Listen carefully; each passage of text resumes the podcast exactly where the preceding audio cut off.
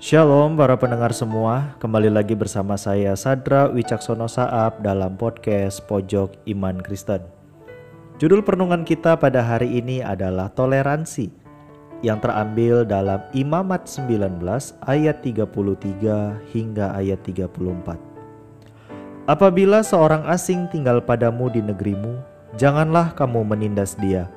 Orang asing yang tinggal padamu harus sama bagimu seperti orang Israel asli dari antaramu. Kasihilah dia seperti dirimu sendiri, karena kamu juga orang asing dahulu di tanah Mesir. Akulah Tuhan Allahmu. Pernahkah para pendengar semua pergi berkunjung ke suatu daerah yang belum pernah para pendengar kunjungi sebelumnya? Bagaimana dengan penampilan mereka? Apakah berbeda dengan pakaian yang biasa kita kenakan? Bagaimana dengan kebiasaan yang mereka lakukan? Atau mungkin bahasa mereka yang sama sekali berbeda dengan bahasa sehari-hari yang kita gunakan? Tentu hal ini akan kita jumpai ketika kita pergi berkunjung ke negara lain atau ke daerah yang berbeda dari tempat asal kita. Jadi, bagaimana seharusnya sikap kita terhadap perbedaan yang kita hadapi? Yang pasti, perbedaan satu sama lain seperti itu tidaklah bisa kita hindari. Lalu, yang menjadi bagian penting adalah bagaimana seharusnya kita mengambil sikap. Sangatlah penting bagi kita untuk memiliki sikap yang tepat dalam hal ini, yaitu sikap toleransi.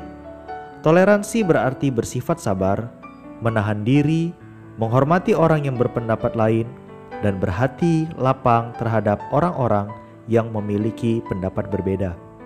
Toleransi bukan berarti membenarkan pandangan itu, namun mengakui kebebasan seseorang, sebagaimana sikap bangsa Israel terhadap bangsa asing yang sudah menetap dengan umat Israel.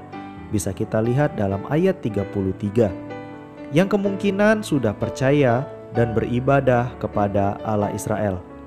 Allah memerintahkan kepada bangsa Israel untuk tetap mengasihi dan menyatakan persaudaraan terhadap mereka, karena umat Israel dulunya pernah mengalami hal yang sama sewaktu mereka berada di tanah Mesir.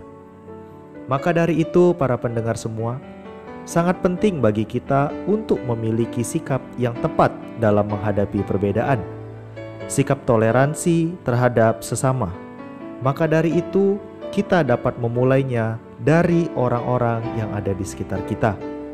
Kita menerima setiap hal-hal yang berbeda dari sesama kita, baik itu berbeda budaya, bahasa, pendapat, dan sebagainya, tanpa harus membenarkan perbedaan itu, melainkan dengan mengasihi seorang akan yang lain.